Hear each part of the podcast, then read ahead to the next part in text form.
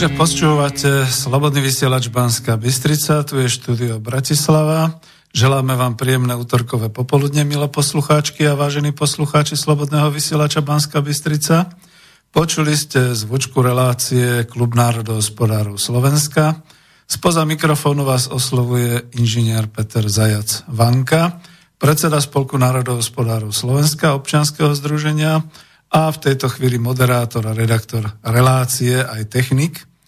Lebo áno, už od minulej relácie som sa vrátil do vysielania Slobodného vysielača Banska Bystrica a keďže vysielam zo štúdia Bratislava, som tu sám, nemám tu dnes hostí, počúvate šiestu reláciu Klubu národospodárov Slovenska v tomto roku, v roku 2020 a táto relácia má poradové číslo 61.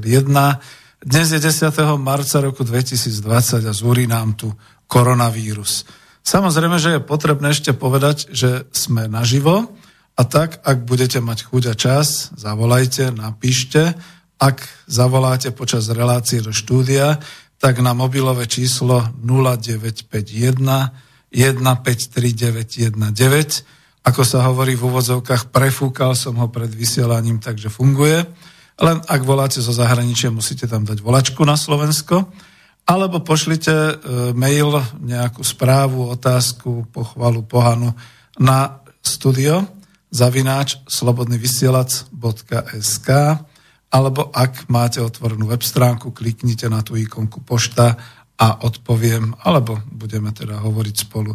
No máme pred sebou dve hodiny. E, znova opakujem, že hostí tento raz som nezískal do relácie, tento raz už sa to často stáva, ale skutočne tie prvé vysielania v tomto roku boli hrdinné, striedali sa tu týmy a ja som bol veľmi rád, e, vďaka teda tej našej novej redaktorke, vďaka kamarátom, vďaka e, Marianovi Moravčíkovi, vďaka ľuďom, ktorí teda písali, telefonovali. Ja som už pôvodne chystal aj takú sebareflexiu z volieb, a chystal som sa tu mať kopec hostí práve k týmto volebným témam ešte hodnotiť a tak ďalej. Už ale život ide veľmi rýchle ďalej, žijeme turbulentnú dobu a v našej spoločnosti slovenskej sú vyhlásené mimoriadne opatrenia a mnoho ľudí volí radšej dobrovoľnú karanténu voči situácii s koronavírom. No tak mi neostalo nič iné, ako premyslieť, čo môžu ekonómovia a národohospodári povedať k tejto téme k tomuto vysokohorúcemu spoločenskému vývoju, ktorý tu dnes e, v tom prvom a druhom týždni marca roku 2020 máme. Lebo je to taká situácia a taký vývoj. Keď zorila chlípka, tak e, povedzme, mali sme aj také tie liberálne časy, liberálne vlády, ten liberálny diktát nám kázal, je to tvoja vec občan, ako sa chrániš, tak to budeš aj mať, je to tvoja zodpovednosť, tvoja smola, čo nás do toho ťaháš. Ak máš nejaké straty z príjmu, z práce, že nepracuješ, že vydávaš na lieky, tak si máš dávať pozor, no však máme slobodu a demokraciu, tak sa láskavo k tomu postav tak, ako treba. A k čomu? K chrípke, k zápalu plúc, k zápalu priedušiek. Čiže všetko k chorobám, ktoré sa prenášajú, kde človek naozaj nevie, na koho natrafí a tak ďalej.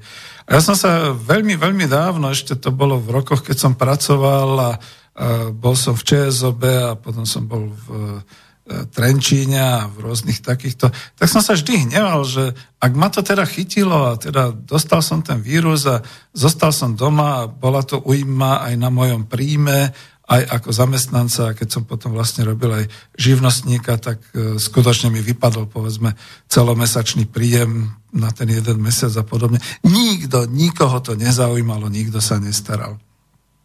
Ja som bol dosť naštvatý, že na čo máme vlastne tú demokratickú ústavu a tie všetky slobody a tak ďalej, keď nemám akú možnosť sa brániť, pretože ja, jasne, príde do kancelárie ukýchaný, ukašľaný šéf a ja mu poviem, šéfe, von, von, von, pekne, choďte von, ja chcem mať ešte svoj zárobok, tak pekne napíšte mi to, pošlite mi to.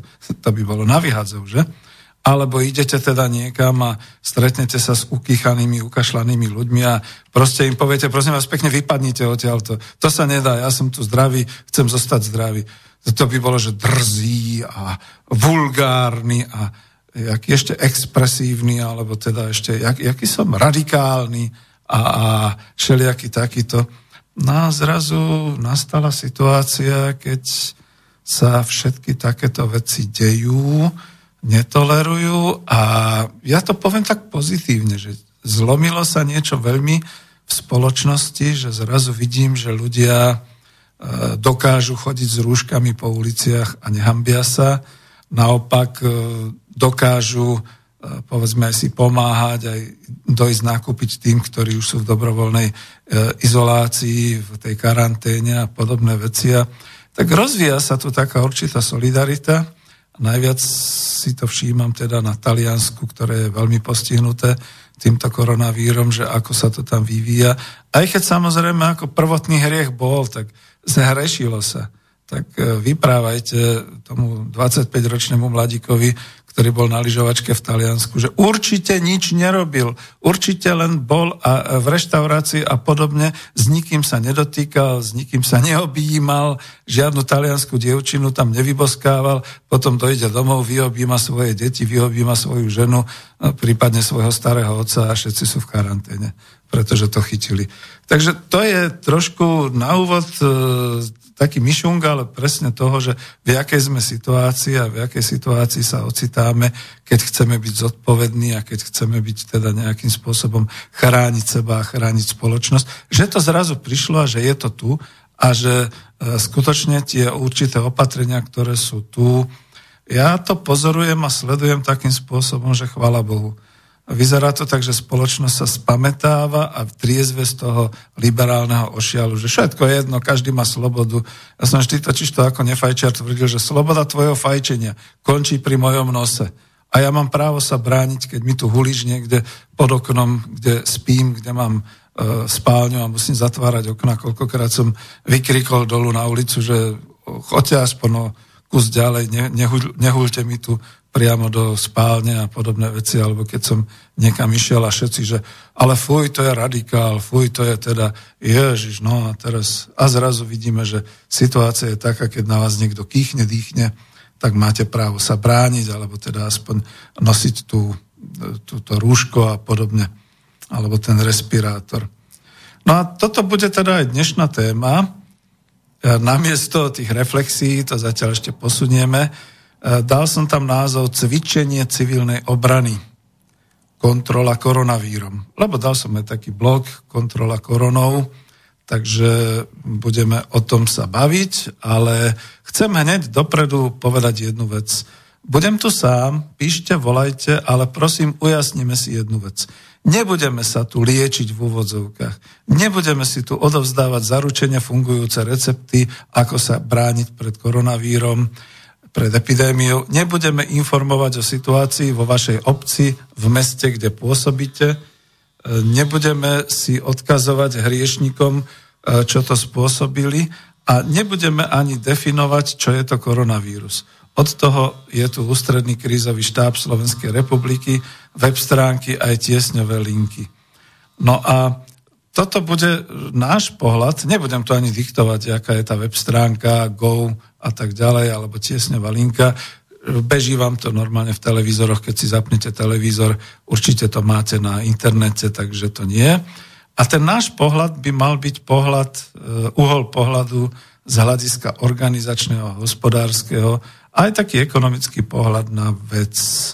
Ja som mal vždy možnosť pri vo svojej praxi si odskúšať určité veci a postihla ma to napríklad priamo na ročnej vojenskej službe, keď som bol teda poddôstojník a dôstojník a bol som síce provianťák, predtým cvičený na tankistu, ale teda provianťák s tým, že bol som veliteľ týlového zabezpečenia. To znamená týlári, ktorí zabezpečovali všetku tú službu od hygieny cez, cez stravovanie, cez zásobovanie, všetky takéto veci, rozloženie polnej nemocnice, rozloženie polnej kuchyne, všetkých takýchto vecí, skladiska a tak ďalej. Čiže to, no a potom z hľadiska takého toho organizačného, koučoval som vrcholový manažment, takže som mohol určité veci povedať.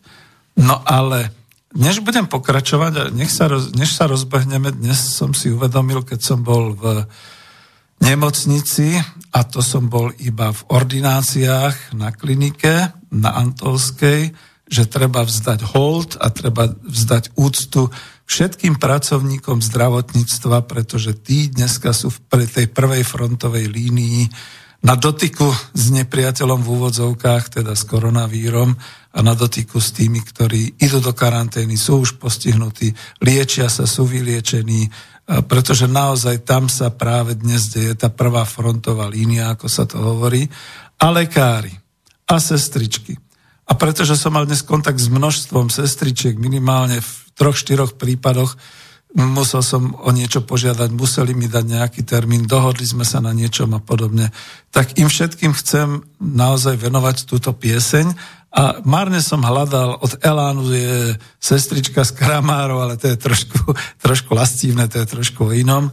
Nenapadlo mi nič lepšie ako to, čo poznáme od eh, Johna Lennona a od eh, jeho vtedajšej družky, priateľky Yoko Ono, sestry o sestry, čiže v angličtine sister o sisters. A ja som si uvedomil, že už som to kedysi dal hrať, keď tu boli, alebo keď som mal mať tie relácie, keď eh, sestričky protestovali a žiadali o zvýšenie platu alebo riešenie ich sociálnej a pracovnej situácie. Takže túto pesničku s radosťou dám znova. Nech sa páči. No engineer. right on, sister. No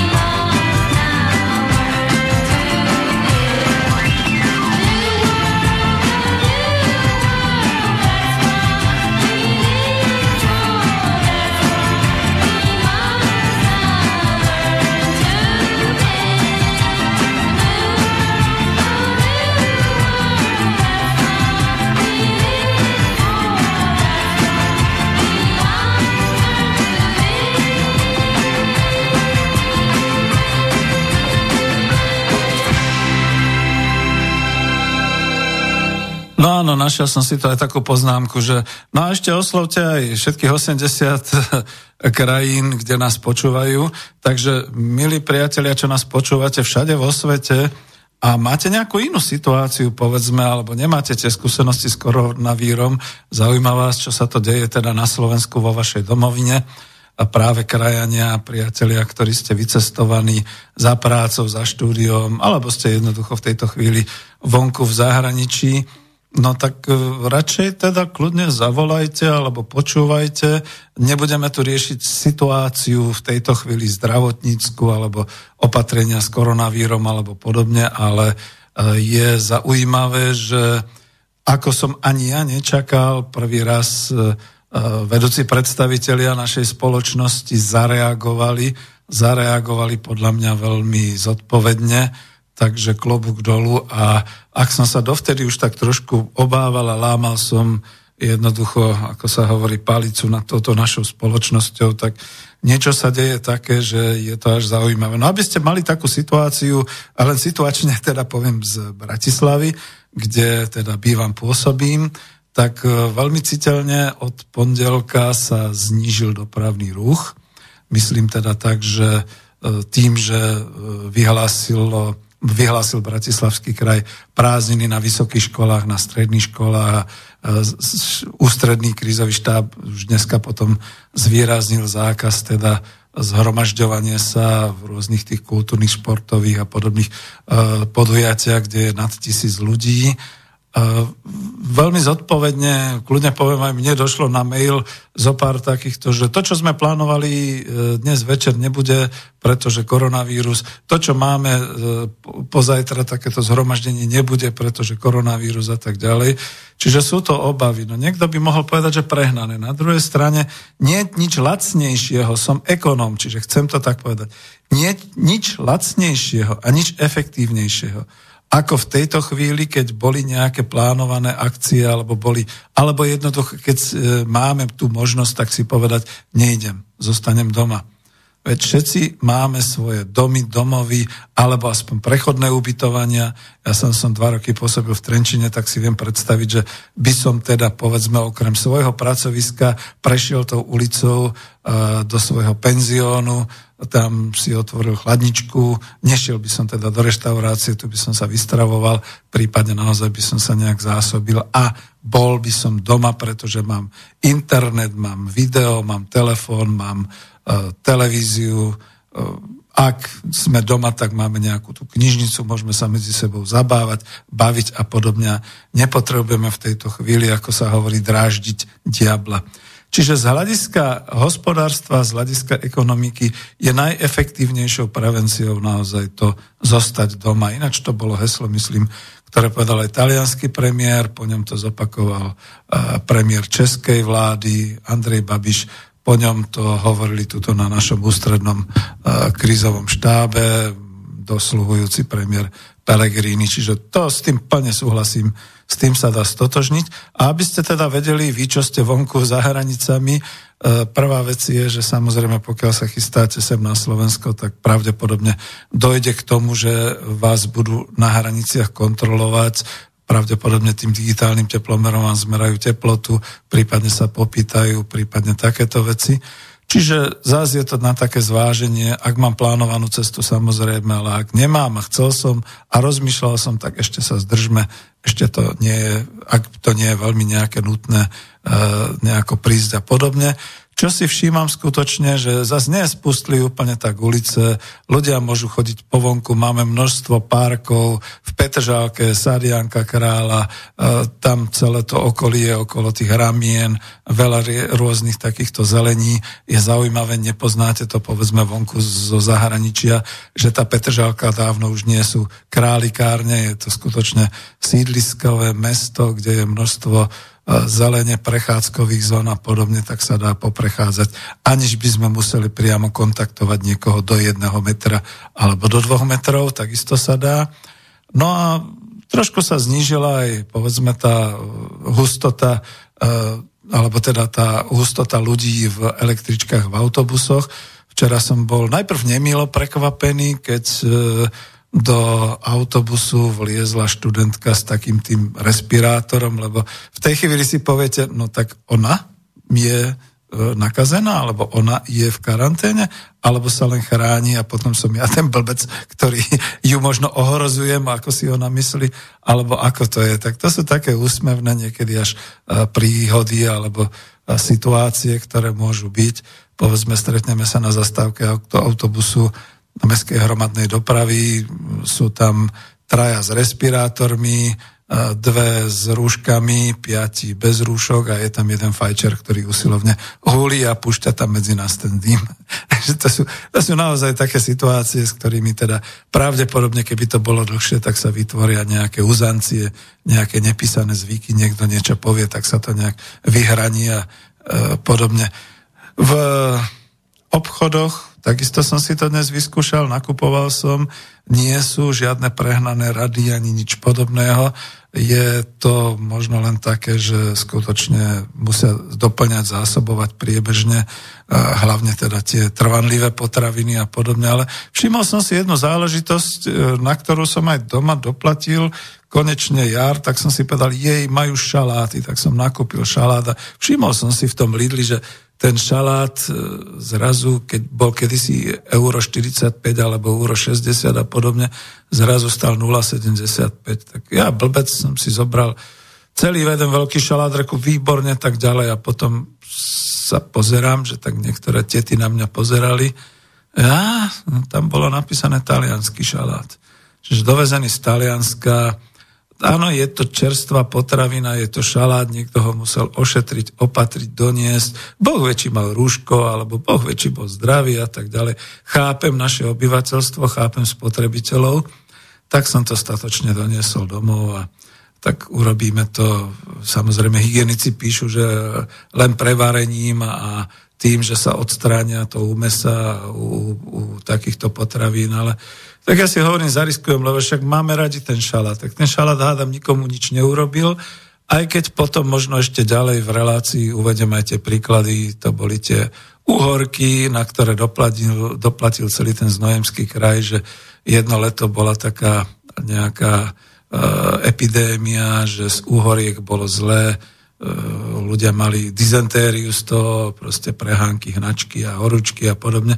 Potom sa zistilo, že niekde v Nemecku pri nejakej tej spracovní týchto uhoriek, jak to bolo, tak bol nejaký pán, ktorý teda bol e, nakazený a, a tým pádom pokazil celé tie veľké množstva za hodinu tony doslova tých uhoriek prešlo jeho rukami a podobne, ale doplatili na to uhorky v celej Európe, dokonca nevinné znojemské uhorky, čo si vynikajúce, kvalitné, v tom roku boli skoro nepredajné, lebo ľudia to zobrali, takže v uhorkách je to zlo, tak uhorky nebudeme kupovať. Takže ľudia triezvo, uvažujte, keď niečo robíte, porozmýšľajte, ako to je, či je to správne, či je to nesprávne, nedajte sa nachytať úplne zase na každú správu. Takže za to aj v tomto našom kvázi v úvodzovkách konšpiračnom Eh, rádiu Slobodný vysielač Banská Bystrica. Trošku, trošku triezvo budeme sa brzdiť v niektorých takýchto veciach a, a rečiach. Takže aj keď budete volať alebo písať, tak trošku opatrne. Eh, som si vedomý, že je to na mne, čo uverejním, ako odpoviem, ale tak nechceme vyvolávať paniku samozrejme. Takže takto. Ale tiež mám známeho, ktorý píše, že koncom marca ťa navštívim a dokonca asi aj skôr, tak som mu odpísal. E, trošku sleduj, ako to sa u nás vyvíja, lebo minimálne, keď prídeš z lietadla, tak ťa typnú do hlavy tým digitálnym teplomerom a, a vlastne my dúfame, že budeme zdraví, takže ťa privítame, vyobímame a, a budeme sa tešiť z toho, že si u nás No, potom už neodpovedal. Takže to sú, to sú naozaj také veci, že človek nevie. Ale to sú moje subjektívne e, informácie, ktoré vám poskytujem. Vravím, bol som aj v nemocnici dnes na Antolskej. A sú prehlasované mnohé termíny kontrol a, a návštev lekára a podobne, takže e, nezávidme tým sestričkám, ktoré už behajú v tých rúškach a ktoré teda sa kontaktujú s klientami. Na druhej strane si hovorím, že momentálne je asi najbezpečnejšie v tých nemocniciach, pretože všade to tam vonia alebo smrdí tým lizolom, tými dezinfekčnými prostriedkami. Všetko je tam vyutierané, vyblískané, je tam oveľa menej ľudí ako býva, takže Takže tak, no, tak toto asi vyzerá. Tak si držme palce, že jednoducho koronavírus nás nedostane, pretože zrazu zistí, že sa nemá kde šíriť a zanikne na Slovensku. No ale aký je teda ten pohľad z hľadiska e, toho, čo som spomínal, že som mal možnosť teda školiť, lektorovať, koučovať vrcholový manažment e, pri určitých mimoriadných situáciách a vždy som mal takú tú otázku – tak vážení priatelia, až pokiaľ siaha demokratický štýl riadenia, keď hovoríte a keď sa teda majú príjmať rozhodnutia aj v podnikoch, aj v spoločnosti demokratické na základe konsenzu, čiže určitej vzájomnej dohody presviečania a dohodnutia sa na určitých opatreniach, prípadne keď sa rozhoduje spoločne, čiže korporatívne, kooperatívne, alebo to už by bolo zase iné slovo, konzultatívne používajú sa zaužívané postupy a pravidlá pre rozhodovať nie o všeličom a od ktorého momentu musíme uplatniť určité autoritatívne riadenie a rozhodovanie a za akých podmienok. No a po roku 2002 som to už pomaly vzdával s takými e, nejakými koučovaniami, pretože vždy sa vyrojili mladí adepti manažmentu, všetko teda absolventi e, manažerských škôl aj tu na Slovensku, aj hlavne vo svete. E, proste všetko riaditeľia Zemegule, berte to s veľkým R, riaditeľ a Z Zemegule, ktorí proste všetko poznali a vedeli a so svojimi mnohými ajťáckými skúsenosťami a apkami vedeli riadiť Zemegulu hoci aj zo svojho gauča alebo z postele a nepotrebovali k tomu žiadne iné, len proste to, čo je v tej apke a v nejakom tom aj pravidle alebo IT protokole a podobne. No a potom aj pri tých školeniach, však som aj tréningy robil, e, manažérov, tak ich zaskočili také obyčajné, primitívne nehody alebo kritické situácie, s ktorými si ľudsky nevedeli dať rady a tam sa vždy ukázala taká ich mravnosť, aj teda taký ten ich morálny postoj a skúsenosť, ktorá väčšinou zliala. A to ešte stále mali na perách úsmev s takými tými slovami naučenými, že v úvodzovkách každá kríza je predsa príležitosťou. To si naštudovali z kníh o motivačnej literatúre alebo z motivačnej literatúry. Poznáte to, nebudem to tu propagovať. No ale život je o niečom inom. Štandardne predvídané krízové situácie sú dobre legislatívne aj organizačne ošetrenie, ošetrené a to nielen v každej firme, kde toto ošetrenie má význam a má to teda aj nejako definované nejakými postupmi a paragrafmi, ale aj dokonca v spoločnosti a v organizácii spoločnosti, obcí, mesta, regiónu až do konca republiky krajiny a v Slovenskej republike tiež. Takže o čo ide? Sú to všetky takéto situácie mimoriadne, ktoré poznáme. Povodeň, požiar, havária, dopravná havária, vlakové nešťastie, e, havária vo výrobe niekde. Z ostatných tragédií si spomeňme výbuchy plynu, čo bolo nedávno, predtým masová otrava alkoholom, čo bolo v Čechách v roku 2013 alebo 12. Metanolová kríza. Občas e, problémy s pokazeným mesom. Bolo tu brazilské meso, boli tu fipro, pardon, fiprovi, fipronilové vajíč, vajíčka, otrávená zelenina, povedzme to, čo som spomínal, tie uhorky a podobne. Takže, a potom tá hlavná otázka. Vieme, čo robiť v prípade vojny? V prípade teroristického útoku. Aj to už boli také nejaké určité krízové opatrenia, ktoré bolo treba ošetriť. No ale potom príde koronavírova, e, e, koronavírusová alebo koronavírová epidémia a sme v chaose. No, ale našťastie nie až tak veľmi, lebo tu chcem povedať, ešte než dáme nejakú pesničku, e, dosť ma prekvapila tá politická situácia na Slovensku. Práve skončili voľby. Jedna vláda už v podstate by mala len svietiť a kúriť, ako sa hovorí, a odchádzať, a druhá sa ustanovuje. Že ten odchádzajúci premiér Pellegrini a ministerka vnútra e, v podstate urobili niečo, ja som povedzme Pellegriniho ani nemusel, ale na záver účinkovania získali dôveru práve tým, že zvolali ten ústredný krízový štáb Slovenskej republiky, príjmajú sa opatrenia spolu s tým ústredným hygienikom Slovenskej republiky. A vidíte, teraz som si nezapísal jeho meno, ale poznáte ho. Neprehliadnutelná, silná osobnosť, aj čo sa týka ako rozmerov, ale je to skutočne hlavný hygienik Slovenskej republiky, ktorého opatrenia teda sú a má to na zodpovednosti Takže všetky tieto opatrenia a všetky tieto informácie verejnosti pomáhajú, lebo sú veľmi podrobné.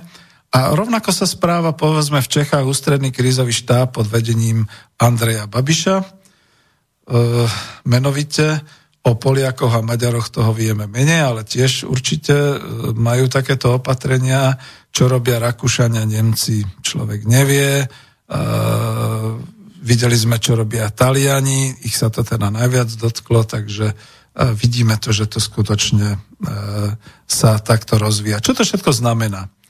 Že niekde bol e, odstrčený, povedzme zaprášený v úvozovkách nejaký ten krízový plán pre takéto situácie, teraz bol oprášený, aktualizovaný, postupy sa začali používať, Môže sa prípadne postupovať aj improvizovane, keď vznikajú nejaké neštandardné situácie alebo nevyskúšané situácie. A toto je koronavírus. Pandémia, dalo by sa povedať napriek tomu, že nie je vyhlásená, je, je vo všetkých e, kontinentoch, takže áno. Ale e, v podstate e, sa príjmajú zodpovednosti, určité opatrenia a pod týmito všeobecnými e, opatreniami tej zodpovednosti politickej, organizačnej aj mravnej, tu musí byť určitým spôsobom možno autokratický, ale dosť autoritatívny rozhodovací proces tých, čo sú zodpovední. No a teraz tu sa odmlčím, lebo tu je to asi takto. Ja to kľudne musím takto naznačiť, že uh, jaké sú, alebo aké vidíme, povedzme, v určitých veciach rozpory.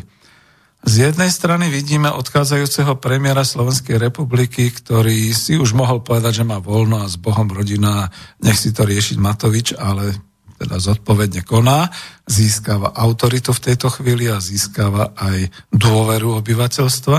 Z druhej strany tu máme konštitujúcich sa politikov, tie štyri veľké kádre, štyroch milionárov, ktorí idú skladať na veky vekov najlepšiu a najspravodlivejšiu vládu a moc na Slovensku, kde teda počuť aj takéto nejaké reči, že, jak Matovič povedal, že keby ma neboli zdržali na e, krízovom štábe, tak určite sme už sa dohodli aj o tých nájomných bytoch. Joj, to zaznelo nejak veľmi čudne. A potom tu máme aj takéto veci, že v Českej republike premiér Andrej Babiš a teda tí ľudia, ktorí sú minister zdravotníctva a všetci ostatní, eh, tam majú aj ministra miestneho, hospodár, eh, miestneho hospodárstva, tak nejak sa to volá, tí príjmajú určité opatrenia. Momentálne oveľa tvrdšie ako na Slovensku, lebo im sa vracali naozaj vo väčšom počte lyžiari z Talianska a majú tam za rohom Nemecko a tak ďalej, Rakúsko. Ale, ale pritom sa tam aj ozvali také tie hlasy tých typických liberálov z, od Pirátov a zo stanu. To, to je zaujímavá strana stan. Mám malý stan, mne na nohy táhne. E, starostovia nezávislí. A ešte ODS myslím a také, že ako je porušovaná demokracia, je porušovaná sloboda. To je presne o tom, čo som kedysi školil, že v tých chvíľach, keď sa niečo deje, tak tam končí nejaká tá sranda. Tam ako sa už nedá hrať na demokraciu, pretože keď vám horí na e, povedzme treťom poschodí a vy ste na piatom poschodí, už cítite dým, už šlahajú pramene, nemáte čas demokraticky zvoliť a rozhodovať sa, čo budete robiť. Proste si otvoríte inštrukcie, niekto je tam poverený v tej chvíli tou zodpovednosťou BOZP za požiarnú ochranu a ten vyhlási taďalto a týmito schodmi dolu. Alebo povedzme, vyskáčte. Lebo vie, že je to len povedzme 5 metrov alebo koľko, tak áno, všetky takéto veci. A ľudia musia poslúchať a poslúchať na jeho zodpovednosť. Ja som bol požiarným e, aktivistom, mal som na starosti, tak viem, čo to je, čo to je potom zobrať aj tú zodpovednosť. Chvíľu to vyzerá ako sranda, lebo však idem na školenie do pekného prostredia, tam sa precvičíme, ale potom vám trošku ako naozaj zamrzne aj krv v žilách, keď vám povedia horí, a čo teraz budeš robiť? No, tak rob teraz niečo. Čiže to je o tej naozaj zodpovednosti a o tom prijať potom určité autoritatívne riešenia, lebo v tej chvíli ste autorita vy, najvyššia, ten, ktorý je na to určený v týchto situáciách, alebo e, ktorý teda má tú zodpovednosť z poverenia alebo podobne. Ja z, z, trošku zarypnem, pretože dnes sa mi nepáčila tá správa, ktorú som tiež videl, a to je o tom, že e, pozrite sa na církev v tejto chvíli. Chápem, pápež jednoducho sa neodhodlal výjsť na balkón, urobiť takú tú e, kázeň, ktorú mal vždy vo Vatikáne na tom nádvorí, skryl sa sám za Skype a kázal cez internet, ale hneď v zápäti vyšiel, vyšiel príkaz alebo apel možno len na kňazov a farárov, ktorých posiela medzi postihnutý ľud, a k tomu teda ako autokraticky sa rozhodol sám, k tomu nemá žiadnu synodu, je to v rámci církevného, e, povedzme, církevného e, mravnostného pátosu, že teda pomáhať blížnym svojim ubliženým a postihnutým a tak ďalej, ale tak ako veľmi by som zaváhal teraz v tejto chvíli, aj keď by som mal to rúško a podobne, ísť teda tam možno aj E, do tej nemocnice a jednoducho tam s tými ľuďmi jednať. Robia to sestričky, robia to dobrovoľne, robia to doktory, tak vidíte, ten mravný pátos tu je, ale ten príklad toho pápeža a tých farárov, toto mi tak udrelo do hlavy, že pozor na to, že toto sa môže všelijako diať. Takže toľko som chcel a dáme ďalšiu pesničku presne k tej téme, že je taká situácia, ktorá je mimoriadná, E, zhrniem to celé, zatiaľ vieme, že asi najekonomickejšie a najlacnejšie a najmenej e, nejak vyžadujúce nejaké ťažké kroky a podobne je zostať doma, respektíve vzdať sa určitých pôžitkov, ktoré človek mal, kina, divadla, orchestrov, všeličoho iného. A pokiaľ sa týka práce, tak takisto vlastne e, nedostať sa alebo pracovať, ale neísť do styku s inými alebo s množstvom nejakých iných ľudí. Keď to nie je nevyhnutné, keď to nie sú klienti, tam možno prijať určité opatrenia, či už aj tá e, hygiena, rúška, všetky takéto veci.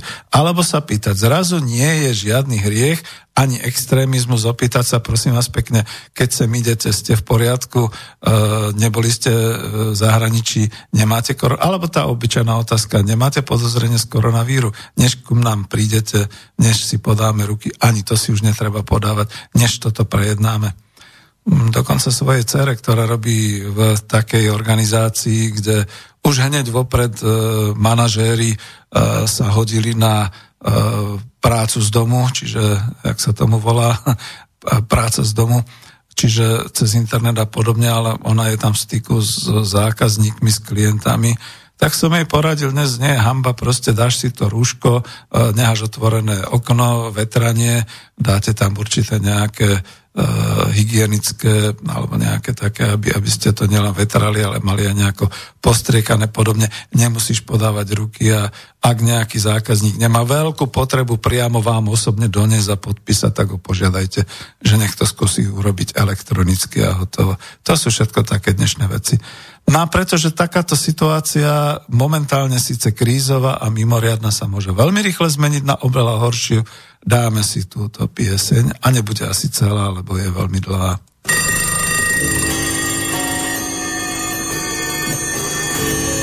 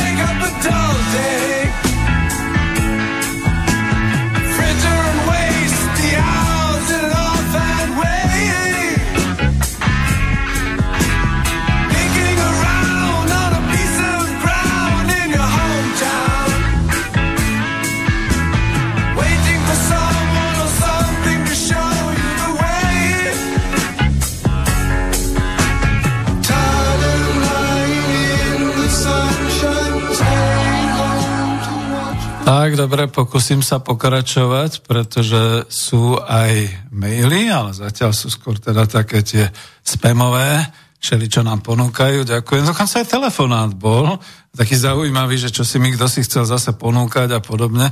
Ja, ako ľudia, je to síce fajn, ale nebláznime, nezačneme využívať a zneužívať teraz tú vec, že ľudia sedia doma a sú na mailoch a sú na, na príjme a že im teda budeme vyvolávať a ponúkať im všelijaké tie svoje marketingové a reklamné služby a podobné veci. To by potom mohlo znamenať, že ľudia sa vypnú, oddelia sa, úplne sa izolujú a basta. A potom ako sa dovoláte svojim známym, svojim príbuzným a podobne. Ako to sú, vidíte, to sú všetko ako nové situácie a nebezpečenstva, o ktorých sme nevedeli. Ja tu budem mať taký jeden príklad, ale chcel som sa už posunúť, čiže chcel som hovoriť zatiaľ o niečom takomto. Že aj sám som dával teda také blogy teraz, ktoré zneli tak trošku ironicky, že kontrola koronou. Lebo kedysi dávno sme sa ako hospodári presviečali o správnosti svojho hospodárenia a o dobrom stave e, povedzme ekonomiky podniku alebo vôbec firmy opatreniami, ktoré sme nazývali tzv. kontrolou korunou, teda ešte ľudovejšie dôveruj alebo preveruj, kde sa teda do haliera a do koruny zrátavali uh, spoločenské a hospodárske činnosti. Nebolo to úplne, že účtovníctvo, lebo to bolo naviazané aj na ten fyzický a materiálový obsah a niekedy aj na tie udalosti. Uh, ako sám ekonóm kľudne uznávam ešte jednu vec, že Každá udalosť, ktorá sa deje, každá činnosť má svoje to ekonomické pozadie, dostane sa do účtovníctva, čokoľvek robíme. Čiže teraz je zaujímavé, čo všetko sa bude dať zúčtovať ako výdavky a ako príjmy a ako teda rôzne tie rozvahy v prípade tejto činnosti okolo e, epidémie koronavíru, aké to bude mať hodnotenie, lebo to je, tá, to, to, to je ten ekonomický pohľad. Ale ja som tam písal ešte trošku ďalej, lebo budem ironizovať, že táto kontrola korunou vždy znamenala dosť teda tvrdý audit, tvrdé e, vyhodnotenie, bilancovanie súladu materiálnych, potom činnostných a potom vlastne ekonomických parametrov, ktoré daná spoločnosť, daný podnik, celá republika ako robila. To bolo to. A dneska máme tu kontrolu koronou. Čiže koronavírusom ten nám spôsobuje rôzne činnosti, aktivity, ktoré by sme predtým nerobili, alebo utlmenie niektorých aktivít, ktoré by sme robili a to všetko, všetko, ako tieto udalosti sa budú odrážať do ekonomiky a samozrejme aj do účtovníctiev.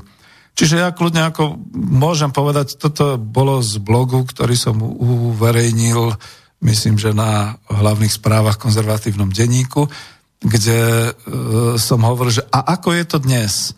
A teraz e, do tých úvodzoviek tá reakcia tých štyroch e, rytierov, ktorí skladajú vládu a moc momentálne na Slovensku. Nás neprizvali. My nič nevieme. Bráňa sa čerstvo zvolení funkcionári štyroch strán ašpirujúcich na vládnutie a držanie moci na Slovensku. No, je to smutné, ba až tragické, až na nasr...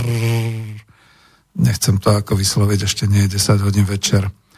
A dal som tam aj také niečo, že my nič, my noví politici, že to tak furiansky po česky znie, my nič, my muzikanti, ešte nevládneme, my nič nemôžeme, ľudovo povedané, však tá nech to len teda mrví ten Pelegrini, my mu to potom vyhodnotíme, hodíme mu to do ksichtu. No ale kedy to potom nastane? Ako, dokedy budú skladať vládu a dokedy sa budú hrať na nových mocipánov, kým teda odchádzajúci premiér a celý ten ústredný krížový, krízový štáb sa mohol vykašľať na to a povedať, to už je vec ich, to už, to už necháme na nich. Ale nenehali. A tam som písal také škaredé veci, že kedy sa potom oni ujmú tej moci, keď vymrie štvrtina obyvateľstva, ak sa zastavia distribučné, dopravné, výrobné a nakoniec aj finančné toky na Slovensku, potom bude naozaj premiér Matovič v rukavičkách s digiteplomerom týpať občanov do hlavy a určovať, ty ideš do hrobu, ty budeš tým hrobárom a tak ďalej. A viem, že to bolo také expres, expresné, ale naštvalo ma to, pretože e, chlapci viditeľne si riešia svoje korítka a vôbec sa nepozerajú na obyvateľstvo a na situáciu, aká je tu. To je to, čo som aj na začiatku povedal, že Matovič prišiel celý rozrušený z nejakého ústredného krizového štábu, že ho tam zdržovali, pretože on tu má zatiaľ jednanie veľmi dôležité o novej moci. Takže tak, no, všetci sa vyjadrujú k rodiacej sa koalícii, ak jej témam, ale ako z, tých, z tejto strany tých politikov nejakých nejaká téma koronavírusu neoslovila. A potom tá moja poznámka, že či žijú títo novozvolení politici na nejakej inej planéte, alebo idú spravovať v úvodzovkách táto krajinu. Mne sa páči, že títo ľudia v tej novej koalícii znova e, sa ukázalo, ako majú radi Slovensko, akí sú vlastenci, keď používajú znova, znova pojem táto krajina. Tak e, nechcem ho menovať, teraz ma ani nenapadne ten mladý, čo povedal, že potrebujeme túto krajinu spravovať takto a takto. To nevie, že to je Slovenská republika? Jeho to nechytí za srdce, že to je jeho vlast? Asi nie. Čiže oni túto, táto krajinu potrebujú spravovať niekde z vrchu, z nejakej veže a nejaká kontrola koronavírusom. To pre nich nie je zaujímavé. Takže takto. No a potom ešte, čo som tam ako písal a čo mienim teda použiť, že už dnes sa vlastne opatrenia a každý deň viac opatrenia prijaté pre e, prevenciu voči koronavírusu, šíreniu e, tejto epidémie týka v tých opatreniach prijatých ústredným krízovým štábom 10 tisícov ľudí. Zodpovedne sa zachoval povedzme Bratislavský kraj k môjmu prekvapeniu, ale som veľmi rád.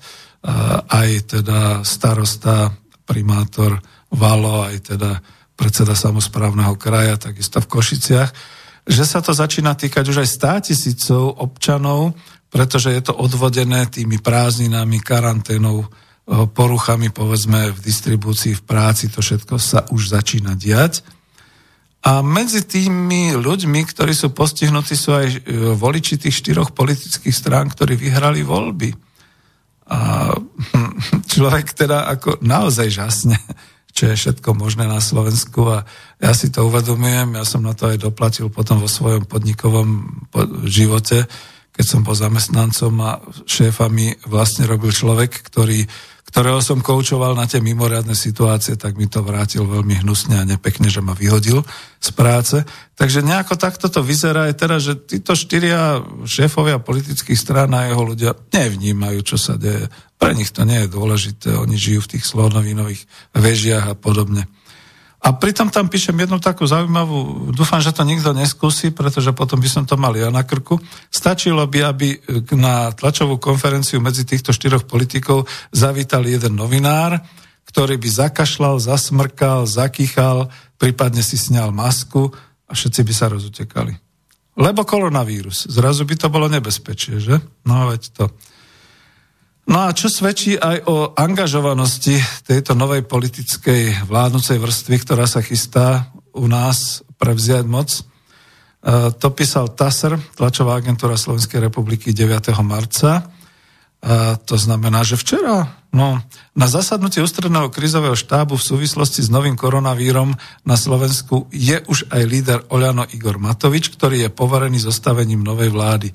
Dosluhujúci premiér Peter Peregrini zo Smeru SD o pozvaní Matoviča informoval krátko popoludní. Peregrini podľa svojich vlastných slov očakáva, že nová vláda čoskoro prevezme úlohu svoju a bude pokračovať v riešení situácie. Za podstatné považuje to, aby sa výmenou vlády nezmenila bezpečnostná situácia na Slovensku. Čiže vyjadruje dosť obavy z toho, čo sa udeje, keď nová vláda prevezme moc. To tlmočím už ja. Netreba nič dodať. Niekedy treba politikov k zodpovednosti aj dokopať.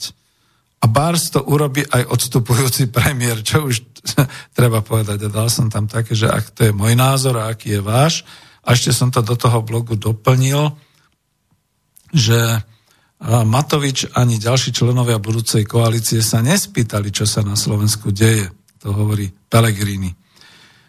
Ja sa, to vyšlo aj na stránkach hlavné správy konzervatívny denník a ja sa pýtam, čo je to za trcov, ktorí sa postavia pred kamery, štyria, a riešia iné ako to, čo zaujíma a čoho sa občania Slovenskej republiky teraz obávajú.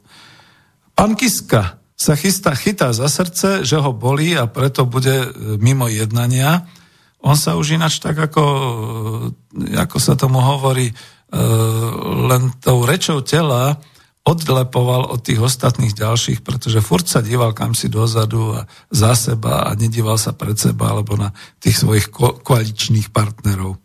Kolár handluje, koľko by tých nájomných bytov od nuly mohlo byť a Matovič si na drzovku jednoducho povedal tam v, to, v tej relácii na teatri, že ak by ho teda nezdržovali na ústrednom krizovom štábe, určite by sa už boli dohodli o nájomných bytoch. No tak ako tu je len otázka, či bude mať Matovič pre koho tie nájomné byty stavať, keď sa epidémia rozvinie tak, že bude veľmi zle, keď budú ľudia naozaj hromadne umierať a podobne. Ale aby som to zastavil, aby som povedal aj niečo veľmi pozitívne, už sa tá situácia zmenila a nie len v Číne, ale aj v niektorých ďalších oblastiach, že počet uh, koronavírom nakazených, počet vyliečených je už vyšší, viac ako 50%, čiže už sa to preklopilo a takisto klesá aj počet uh, mŕtvych, teda zosnulých. A teraz je otázka. Skoro nikde, všade sa teda, pardon, uverejňuje, ako e, sa dostať ku koronavíru, e, ako ho možno chytiť, ako sa treba izolovať a podobné veci. Nehovorí sa o tom liečení a vôbec sa už nehovorí o tých smutných prípadoch, keď teda pacient zomrie. Zaujímalo by to ľudí, pretože ja viem, že to je trošku taká individuálna vec, ale aspoň zo všeobecní z lekárske výsledky, čo sa stalo?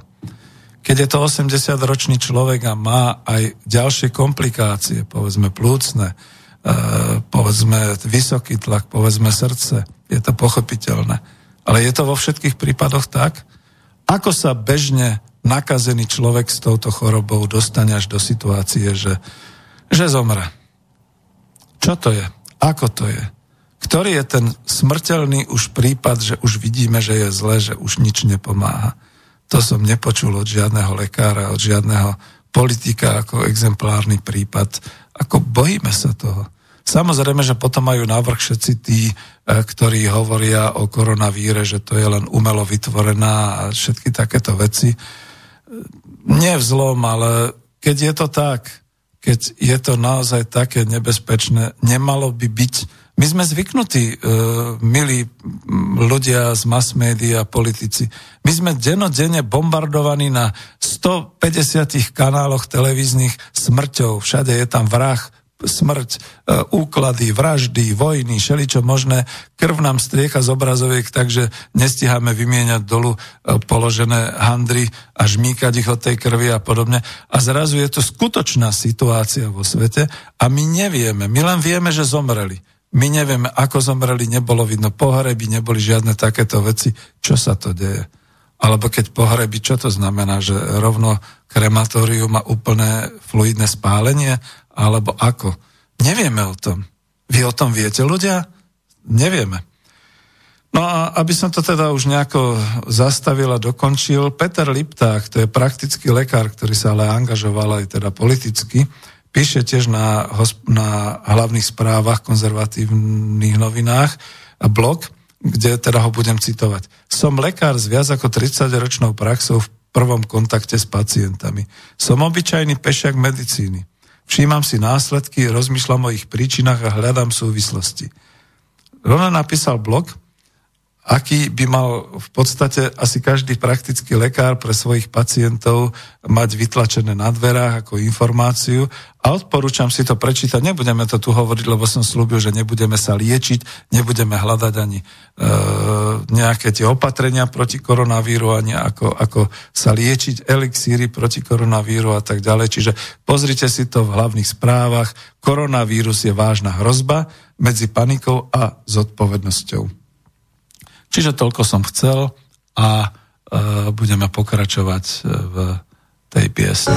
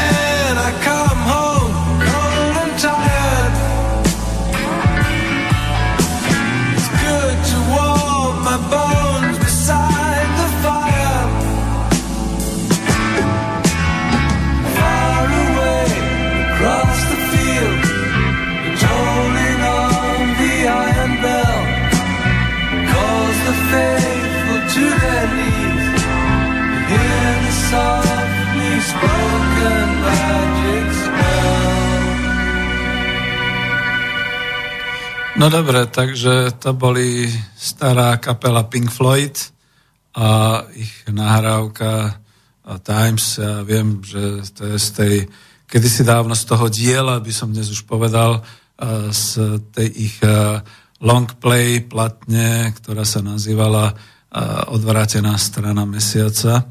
A my zažívame teraz trochu takúto odvrátenú stranu našej zeme a spoločnosti, keď nám hrozia takéto veci. A mám už pol hodinu, e, ako teda tú prvú časť e, vysielania klubu za sebou, takže pomaly idem končiť s touto témou koronavíru a pre istotu, keby ste chceli predsa len ešte, aby to nebolo zase niekde úplne na konci 5 minút pred koncom vysielania, telefón je 0951 153 919, ešte raz 0951 153 919 a mail studio zavináč slobodnyvysielac.sk a ja teda len dopoviem, že máme Klub národohospodárov Slovenska, reláciu číslo 61, kde bola teda tá pracovná téma uvedená, že je to cvičenie civilnej obrany, kontrola koronavírom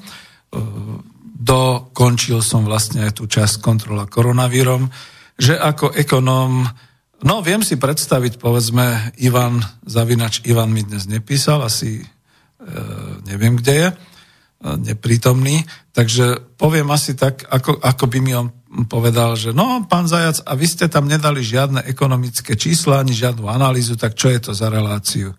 Ja, keby, že lebo veď viete, že som teda aj kandidoval a ak by som bol poslancom, tak prvé, čo už teraz v tejto chvíľach by som robil, by som sa dožadoval všetkých tých ekonomických analýz a všetkých tých podkladov, aby sme mohli povedať, e, v čom práve krvácame v úvodzovkách finančne a v čom teda sa budem byť s liberálmi o tom, že netreba šetriť za každú cenu, pretože teraz je, ide o ľudí, ide o ľudské životy a ľudské zdravie, čo je najdôležitejšie a minieme na to, čo len sa dá, pretože sme v ohrození a budeme šetriť na iných veciach a iným spôsobom. No ale k tomu celkovému ekonomickému, viete, zastavme sa, bratia, keď sa to tak trošku hovorí, že najdôležitejší je ľudský život a najdôležitejšie je zdravie človeka. To nemá nič spoločné so žiadnou trhovou ekonomikou, ani so žiadnymi financiami, ani s ničím iným. Tak preboha, zastavme sa, bratia, na chvíľu v tom vyčíslovať nejaké škody a vytrvalo búchať e, po hlavách občanov, že vidíte, toto nás to toľko stálo a to nás bude toľko stáť a podobne. Nič nie je polutovania hodnejšie ako to, keby sme začali teraz určovať cenu nejakého toho opatrenia e, koronavíru a podobné veci, pretože tu ide o nás. Pretože dneska sa to ešte týka cudzích ľudí, Zajtra sa to môže týkať príbuzných vašich a pozajtra to môžete byť vy, ktorí budú postihnutí. Takže naozaj je to veľmi, veľmi nebezpečná záležitosť.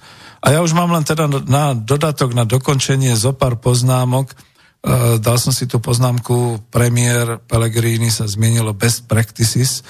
Je, je to určitý spôsob riešenia a riadenia pomocou tzv. najlepších praktík, keď si medzi sebou krajiny odovzdávajú, alebo teda jedni odkukávajú doslova od druhých tie opatrenia, čo robia iní vo svojej krajine, prispôsobujú ich sebe a robia.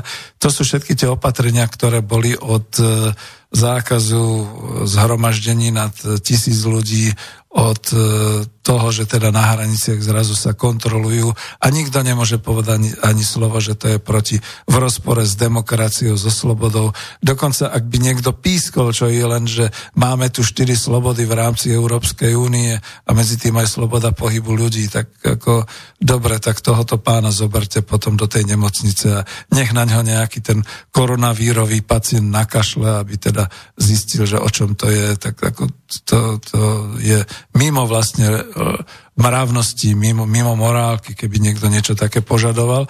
Takže samozrejme na hraniciach sa robia kontroly. Najnovšie teda už Česká republika zavádza hraničné kontroly, kde teda na hranice doviezli množstvo hygienického materiálu skutočne tými digitálnymi teplomermi merajú teploty, pýtajú sa ľudí na tú ich mne sa páči to slovo teraz, čo vzniklo, cestovateľská anamnéza, teda kde boli, čo robili. A nikto tam nemôže povedať, čo vás do toho, čo si vy myslíte o sebe, že ja tu ako slobodný občan Európy budem vyprávať, kde som bol, s kým som bol. Áno, musíte pretože ste nakazení, dokonca sú na to paragrafy, musíte to povedať, potrebujeme vedieť, aby sme chránili možno vás, ale predovšetkým tých, tých ostatných pred vami. To znamená, to je presne to, čo sa momentálne deje a čo je nové. A tieto najlepšie praktiky potom znamenajú, že skutočne dochádza k výmene informácií a k výmene tých skúseností, čo treba robiť v takom a v takom prípade. Veď vidíte v Bratislave, čo sa stalo. Prvá správa masmediálna, že uh, už aj vodička MHD má koronavírus a potom, že SND muselo uzatvoriť, pretože tam bol koronavírus. Keď sa to upresnilo, sa zistilo, že tá jedna nešťastná pani uh, má dve pracovné zmeny. To je to, čo zase v slobodnom svete, že jasné, keď ti nestačí, tak rob na dvoch miestach, čo, že to zvládneš. Takže oslabená, unavená, vodička električky, uh, nepreniesla ten vírus, pretože sa hovorí, že je v jednej kabíne, E, električky, ale tak ja som sám ako doslova užívateľ električkovej dopravy v Bratislave, takže viem, že občas, akože keď treba a menia si služby a podobne, tak vystupuje, nastupuje a tak ďalej. Tak čo, keď niekoho iného. A potom, kde v tom SND robila, či bola šatniarkou, či bola len recepčnou uvádzačkou, či lístky strihala, alebo čokoľvek robila. Samozrejme. A tieto všetky výmeny informácií kolujú momentálne po tých postihnutých krajinách a ľudia presne definujú, ešte tuto treba urobiť, ešte tamto treba urobiť. Včera to bolo veľmi e, vidno na tom našom hlavnom hygienikovi, keď chvíľočku nerozumel a bolo tam aj také nedorozumenie informačné, čo robiť s tými kamionistami, ktorí prichádzajú z Talianska a e, vlastne e, zamestnávateľ ich posiela hneď na druhý deň ďalej na cestu. Možno sú nakazení, možno nie sú nakazení, ťažko povedať. Ale teraz čo, prídu do rodiny a e, spôsobia rodine samozrejme okamžite cestu, cesto vyšetrenie cestovateľskej anamnézy ďalším 4-5 ľuďom to, že budú dva týždne v karanténe, alebo ako to robiť. Tak tam bolo tiež aj povedané, že určite zamestnávateľia majú vyhradené nejakú ubytovňu alebo proste niekde. E, pekne to myslím Pellegrini hovoril, že takisto aj v Taliansku potom vedia, komunikujú, že e, keď tam ten kamionista dojde, tak má tam už osobitnú e, povedzme miestnosť, kde si môže odpočínať, respektívne osobitnú toaletu a tak ďalej. Čiže jak ja viem, pretože som bol exporter, tak ten môj kamionista, ktorý došiel, väčšinou spal priamo v tom svojom kamióne, tam mal všetko podstate maximálne sa niekde na pumpe zastavil a nakúpil si niečo, ale o to oni si väčšinou vozia a tak ďalej, nestravujú sa po reštauráciách, nespia v hoteloch a podobne. No a keď sme ho teda vybavili, keď teda vyložil alebo naložil, tak v podstate ako cez, cez kabinu do kabiny dostal papiere tak ďalej, tam takisto nemusí byť ani osobný nejaký styk a ide ďalej, čiže to by bolo v poriadku. No ale keď sa stane, že ten kamionista dojde do ro, domov, do svojej rodiny a samozrejme e, tým pádom je niekde takto priesak tej informácie, tak samozrejme, že všetkých svojich príbuzných tým pádom okamžite ako dáva do tej karantény aj keby ich len pozdravil a povedal ahojte a ide ďalej a podobne. Čiže tu je treba disciplína, seba disciplína, určitá morálnosť.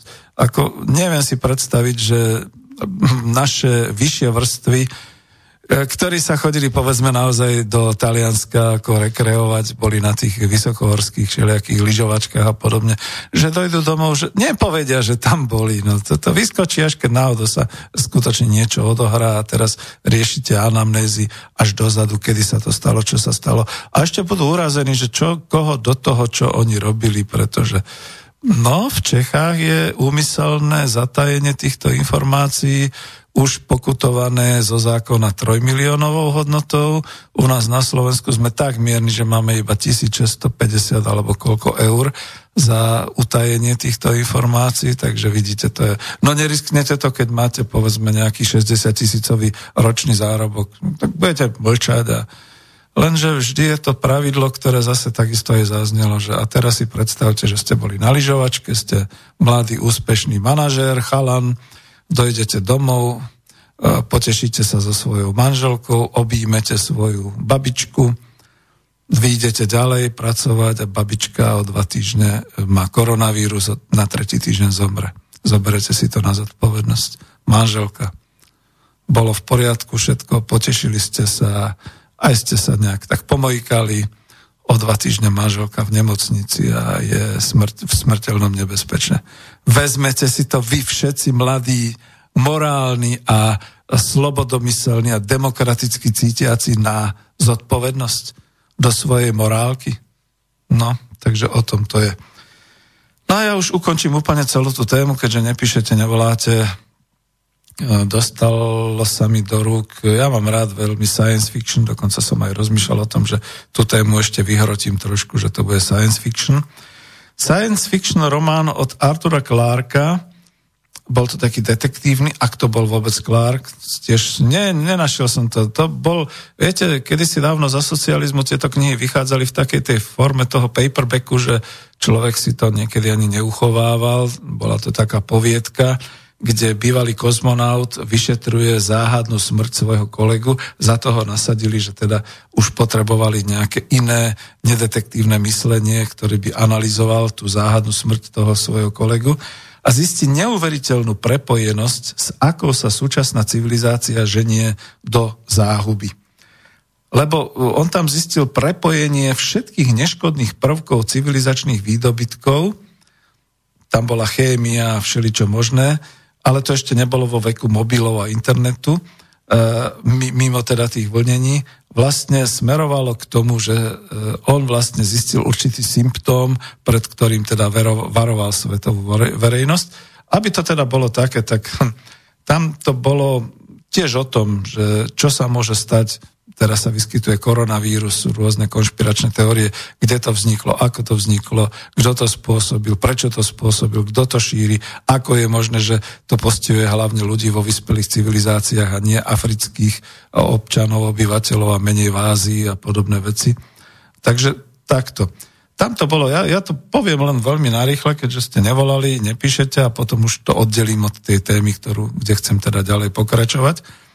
Uh, ten vyšetrovateľ zistil, že obeď, on išiel normálne detektívne za to, nechcem to nejak dlho hovoriť, obeď zjedla pražené oriešky, ktoré boli posypané takým nejakým módnym korením v tom čase v nejakej koncentrácii Obeď bývala v hoteli, kde na toaletách bol robený taký módny hygienický postreh a taký ten, taká tá vôňa. Pamätáte si, aj tuto to teraz občas bežalo, že otvorili ste dvere toalety a psklo to tam na vás niečo, nejaká vôňa a zároveň dezinfekcia. Obec zjedla v reštaurácii jedlo zhotovené z najmodernejších substancií, bez mlieka a bez múky, ale za to s množstvom chemicky ochutených príčin a s omáčkou ktorá bola veľmi zvláštna, podľa najnovších receptov robená, e, marketingovo vymakaná, že teda toto je to najlepšie, čo teraz vám bude chutiť. Vypil pohár, dokonca možno tri poháre takého najnovšieho nápoja, tých tzv. tých bezalkoholických, s takými tými efektami osvieženia. Chcel si dať ešte aj whisky, ale to si nedal. Za to tento náš vyšetrovateľ si tú whisku statočne dal a tomu zachránilo život lebo postupoval rovnako ako jeho obeď, ktorá skončila teda ako smrťou. A obec si vtedy rozmyslela tú whisky vzhľadom k tomu, že ešte chcel ten dotyčný šoférovať alebo niečo podobné. A teraz e, tá obec podľa tohto vyšetrovania toho detektíva došla na izbu a tá presne zmiešaná zmes chémie, módnych doplnkov stravy, nápojov, postrechov v hygiene spôsobila vznik halucinogénnej zmesi, ktorá v izbovej teplote, tam bolo nejakých 26 stupňov alebo koľko, táto halucinogénna zmes explodovala v človeku. Správala sa ako všetko dohromady, marihuana, LSD a všetko dohromady. A teraz ten detektív, ktorý išiel tými istými krokmi, všetko toto pocitoval na sebe, e, sa preventívne pripravil na to, že si nasadil takú tú helmu z motorky, lebo bol motorkár, priputal sa o radiátor policajnými putami a e, zrazu to na neho došlo, tá explózia toho, tej celej zmesi halucinogénej vytvorenej z tých jednotlivých e, nevinných všelijakých prvkov. mlátil okolo seba, strhával si šaty, hulákal, pritom spal v takom dependence, kde ho nik nepočul, vtedy ešte neboli kamery ani nič podobné, kúsal sa až do krvi a potom zaspal vysilením a po skončení záchvatu, keď toto všetko vyšetril, tak podal správu bezpečnostným orgánom krajiny, teda to bol americký, to bola americká science fiction, tak teda podal správu NASA, CIA, FBI a podobne a varovali ich pred tým, že pozor, v tejto určitej situácii toto všetko, keď sa dostane do zmesi, do, jedného, do jednej časovej línie, celé to jedlo, pitie, hygiena, e, vplyv nejakých takýchto vecí spôsobí ten halucinogen, ktorý je zabíjajúci, smrteľný. A tuto to ukončím na tom, že my nevieme, prečo chrípka, ktorá naozaj spôsobuje smrť, keď je človek v rôznych komplikáciách srdečných, e, s tlakom a v dýchacích problémoch a podobne, zabíja, ale prečo každoročne na chrypku uh, sú ochorené stá tisíce ľudí a nie je to zase až tak vážne. A prečo tento koronavírus zabíja a prečo je tak nebezpečný a prečo je vlastne celosvetovo už takmer pandémia z toho a všetky tie varovania, nevieme. My nevieme, Nepoznáme to pozadie, kde povedzme nejaký detektív varoval, že pozor, je to takáto substancia, toto sa deje a podobne. A nechceme byť konšpirátori, ani sem nevolajte nejaké konšpiračné teórie, kde by sme sa to dozvedali. Lebo môj názor je, že naše telo, ľudské telo je obrovské a vynaliezavé laboratórium, ktoré dokáže likvidovať a reagovať na všetky škodliviny určitým spôsobom, keď nie sú v určitej vysokej koncentrácii a keď sa na, nenahromadia v určitej konštelácii, ktorá teda môže zabíjať okamžite. A ja sa bojím, že ten koronavírus bol nejaký takýto spotvorený prípad tohoto všetkého, že sa to dalo dohromady a, a začalo to zabíjať. No a na záver, pretože naozaj už chcem sa oslobodiť od tejto témy a ísť potom trošku aj ďalej, keď som hovoril o tom, že cvičenie, cvičenie civilnej obrany. Spomeňte si spred roka, spred dvoch, mali sme aj vysielanie ekonomické rozhovory, mal som tu vysielanie relácie ekonomická demokracia, kde som častokrát aj s hostiami zdôrazňoval, že my dnes nevieme, ako by sme sa ako spoločnosť uprostred tej veľkej európskej civilizácie, uprostred tej euroatlantickej civilizácie zachovali, a, a čo by sa vlastne dialo, keby boli takéto rôzne všelijaké epidémie, takéto rôzne všelijaké nákazy, tragédie a podobne. Pretože nám zakázali myslieť na civilnú obranu, pretože to bol nejaký komunistický výmysel, to bolo dieťa studenej vojny a podobne. Dneska tu všetci uznávajú, že máme nejakú tú hybridnú vojnu medzi veľmocami a medzi takým a onakým svetom a civilizáciami a podobne ale stále ešte tá civilná obrana, že nič. Že keď poviete slovo, že bolo by treba, aby ľudia mali nejakú prípravu, nič. Ja som nedávno videl uh, ten československý seriál Byli jednou jeden dům, kde v tom jednom dieli pred druhou svetovou vojnou e, trvá na tom nejaký ten učiteľ, aby si všetci nasadili masky, aby si všetci odskúšali, čo to je pre prípad nejakého plynového napadnutia. Už vtedy sa tam tí mladí smiali a mal som možnosť to pozerať e, u známych, kde teda e, nie len deti, ale aj také tie ročníky okolo toho roku 2000 narodené sa pozerali s takým mušklapkom na to, že to, je čo pre Boha živého, čo, čo sa somári, však čo to to robia, však to je pre Boha živého. A tak ako bol som tam pre, doslova ako prehlasovaný, keď som povedal, ale vážený, je treba, je treba, aby sme si vyskúšali, čo robiť v prípade nejakej takejto pohoromy alebo ohrozenia. Náč, však od toho sú ľudia určení, že nech niečo s tým robia. To nemáme my na starosti.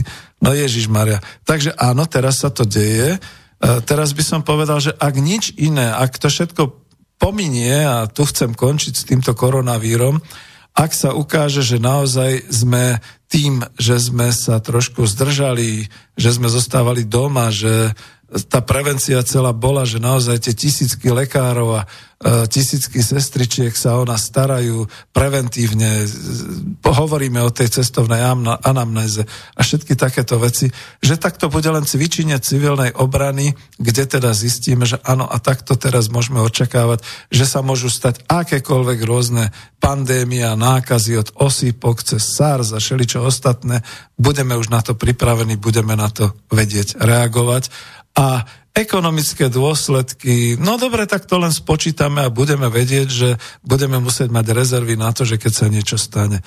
Ono to trošku precvičuje aj takéto veci. Už som chcel končiť, ale pokračujem ešte ďalej. Precvičuje to aj takéto veci, že zrazu vidíme, že dôležité je mať aj nejaké, e, ako sa tomu hovorí, štátne zásoby, teda tie rezervy a tak ďalej všetci sa tomu smiali, bavili sa na tom, že to je komunistický výmysel mať nejaké hmotné rezervy a tak ďalej. A my zrazu zistujeme, že nemáme hmotné potravinové rezervy na Slovensku že to treba ako naozaj e, riešiť, že to treba dať niekomu na starosť a že teda, aby to rozvíjal, venovať tomu financie, organizovať to, všetky takéto veci. Z hrôzou sme zistili, že my sme na Slovensku nebes, nesebestační v hygienických a v tých e, rôznych prípravkoch aj na e, sanitárnu očistu a takéto veci. A, a neexistuje tu výrobca. Zornica, sa podujala na to rýchle začať vyrábať a myslím, že Pelegrini tu povedal, že aj nejaké väznice rýchle začali zháňať materiál a šiť to a podobné veci. Čiže toto je o tom, čo sme vždy hovorili, že toto, je, toto sú tie strategické výroby, ktoré musíme mať pod palcom. A strategické podniky znamenajú, to bolo aj to povedané za s niekým, že je potrebné, aby si energetické podniky vytvárali záložné týmy pre prípad, že ten prvý tým kolabuje, e, bude mať koronavírus, aby nastúpil druhý tým a podobne. Počúvate to aj od e, podnikov, že do 10% úbytku zamestnancov ešte dokážu zvládnuť nejakými rezervami a nejakým e, obmenou zamestnancov a podobne, ale nad 11%. Nad 11% bude čo? Aký je rozdiel medzi 10 a 11, 11 percentami? Ja som to zažil tiež vo výrobe že nastala nejaká tiež chrípka, povedzme, alebo nastala nejaká situácia, že neprišlo 20% do práce. Naša výroba skolabovala. Čiže tu ide o to, že e, všetky tieto veci nás teraz skúšajú, e, ako keby v rámci civilného cvičenia, a to hovoríme iba o chorobnosti, o takýchto veciach, to nehovoríme o prírodných e, rôznych ako katastrofách a klimatických nešťastiach alebo zmenách, to už vôbec nehovoríme o imigrácii a o hrozbe e, nejakých imigračných vln a čo s tým by bolo. A to už vôbec nehovoríme o hrozbe vojenskej. No, predstavte si. A vôbec už nehovoríme o ekonomických krízach. Takže dlho, dlho hovorím, nič neposielate. Ja pustím už zvuky, ktoré som chcel, to už som chcel predtým, ale teraz uh, budete to počuť, je to rozhovor s pani Alenou Iliťovou zo štatistického úradu. A ja to pustím, pretože viem, že som to sem dával kvôli niečomu zaujímavému a to si vypočujeme spoločne. Vidíme na tom grafe, že ten vývoj ekonomiky má tvár takého V, e, takže dochádza k určitému oživeniu, ale došlo v tom štvrtom kvartále, ale ako by ste ten hlavný trend možno zhodnotili? Takže v prvom rade treba skonštatovať, že pozitívny vývoj slovenskej ekonomiky pretrval aj v štvrtom štvrť roku 2019. Zaznamenali sme rast, e, medziročný rast HDP 2%. V medzikvartálnom porovnaní to vyzerá v porovnaní 4. štvrť rok 2019 oproti 4. štvrť roku 2018 po sezónnom očistení rast hrubého domáceho produktu reálne vzrastol o 0,6%. Samozrejme treba druhým dýchom poznamenať, že tento vývoj sa mierne pokračuje v spomalujúcom trende. E, to znamená, že tie čísla, ktoré sme videli v roku 2018 už zďaleka nie sú také, ako sú teraz v tomto, v tomto roku 2019. Ak sa pozrieme na tú štruktúru, domáci dopyt, e, zahraničie, čo hralo teda tie hlavné husle v tom štvrtom kvartáli a v roku 2019? Ekonomický rast hrubého domáceho produktu v štvrtom štvrť roku bol podporený e, rastom, výrazne rastom domáceho dopytu. E, pozorujeme, pozorujeme medziročný rast všetkých výdavkových zložiek konečnej spotreby domácnosti. V úhrne e, celková spotreba rastla 2,7%, z toho konečná spotreba 2,1% a konečná spotreba verejnej správy rastla 3,9%. Keď sa pozrieme na zahraničný dopyt, tak v štvrtom štvrť roku zahraničný dopyt klesal už tretí štvrť rok po sebe, klesal tempom 0,5%, avšak v tomto štvrť roku zároveň pozorujeme aj pokles dovozu e, výrobkov a služieb. To znamená, že príspevok čistého exportu k tvorbe alebo teda k rastu hrubého domáceho produktu je neutrálny. Uh-huh. A viem, že vy sa zaoberáte teda prioritne hodnotením toho, čo bolo, ale e, pokúsim sa, e, v súčasnosti teda všetci riešia ten možný dopad koronavírusu, čiže je podľa vás tu nejaké riziko, že ľudia začnú odkladať, dajme tomu nákupy, investície a tak ďalej a že toto môže mať nejaký efekt na ten domáci dopyt na Slovensku z tohto titulu, alebo zatiaľ nechcete takéto nejaké veci? Správne ste poznamenali, hodnotíme ekonomiku ex post. Ak by sme si chceli rozobrať, že ako môže pôsobiť e, fenomén koronavírusu na ekonomiku, tak vieme povedať, že by mohlo vplyvniť jednak cestovný ruch, jednak dodavky komponentov do produkcie a samozrejme výrazne môže ovplyvniť e, obchod. E, z médií už vieme, že máme niečo ako by nákupnú horúčku v obchodoch, že sa vykupujú trvanlivé potraviny a podobne, ale v tomto momente my naozaj nevieme zhodnotiť, ako sa to prejaví a táto otázka možno bude zodpovedaná v hodnotení za prvý štvrt rok 2020. Ďakujem pekne. Takže si musíme počkať až na niekedy polovicu apríla, keď povedzme štatistický úrad bude môcť povedať, že tak takto a takto ten koronavírus ovplyvnil našu ekonomiku. Takže Ivan, zavinač Ivan, nechcite to po mne pre Boha v tejto chvíli. A druhá vec je, že všimnite si jedno, čo bolo povedané pani Alenou Iliťovou. Predovšetkým, že sa hodnotí vždy tá situácia smerom dozadu už e, zo štatistických údajov, ktoré niekto spracoval, z prvotných údajov, ktoré niekto dal do tých tabuliek, ktoré potom niekto mohol analyzovať a podobne. Čiže my vieme, že vývoj v roku 2019 bol dobrý, aj keď samozrejme už e, sa znižoval export a znižovali sa nejaké tie výkony v priemysle, ale rástla spotreba obyvateľstva a to má všetko vplyv na ten hrubý domáci produkt.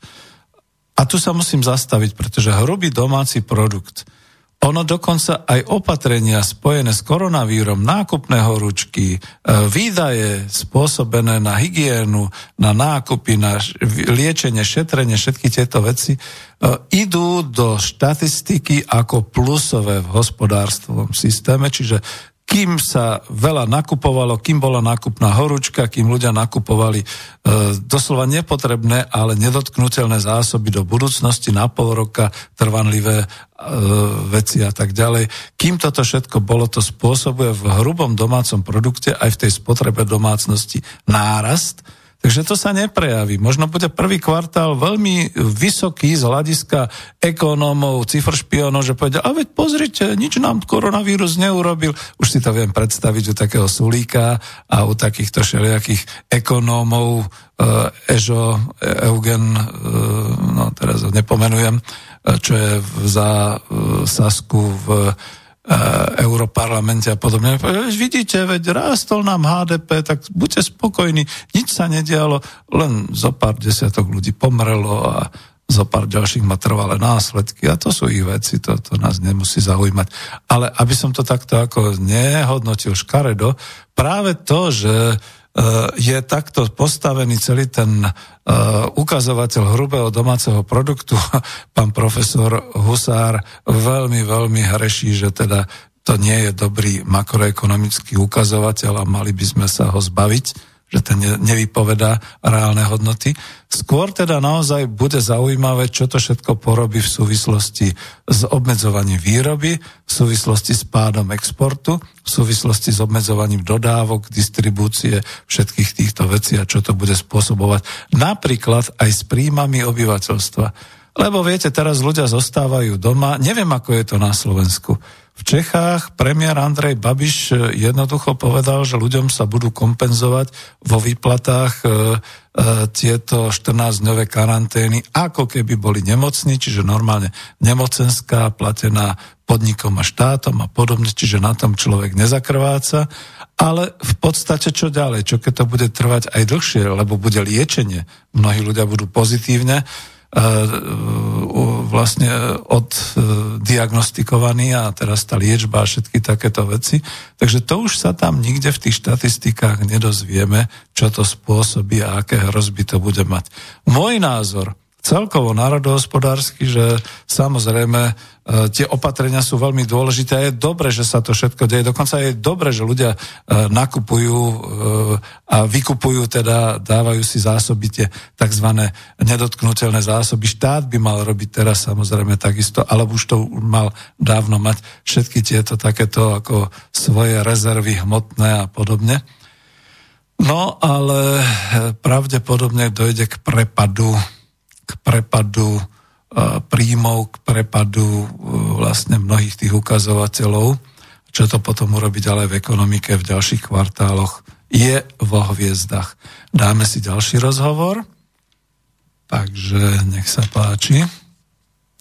To bude zase rozhovor z novinára z Pán Chrapa, keby ste mohli teda s pánom základné trendy na trhu práce, čo by vyplynulo z tých štatistík v štvrtom kvartáli, respektíve za rok 2019 z pohľadu zamestnanosti, nezamestnanosti?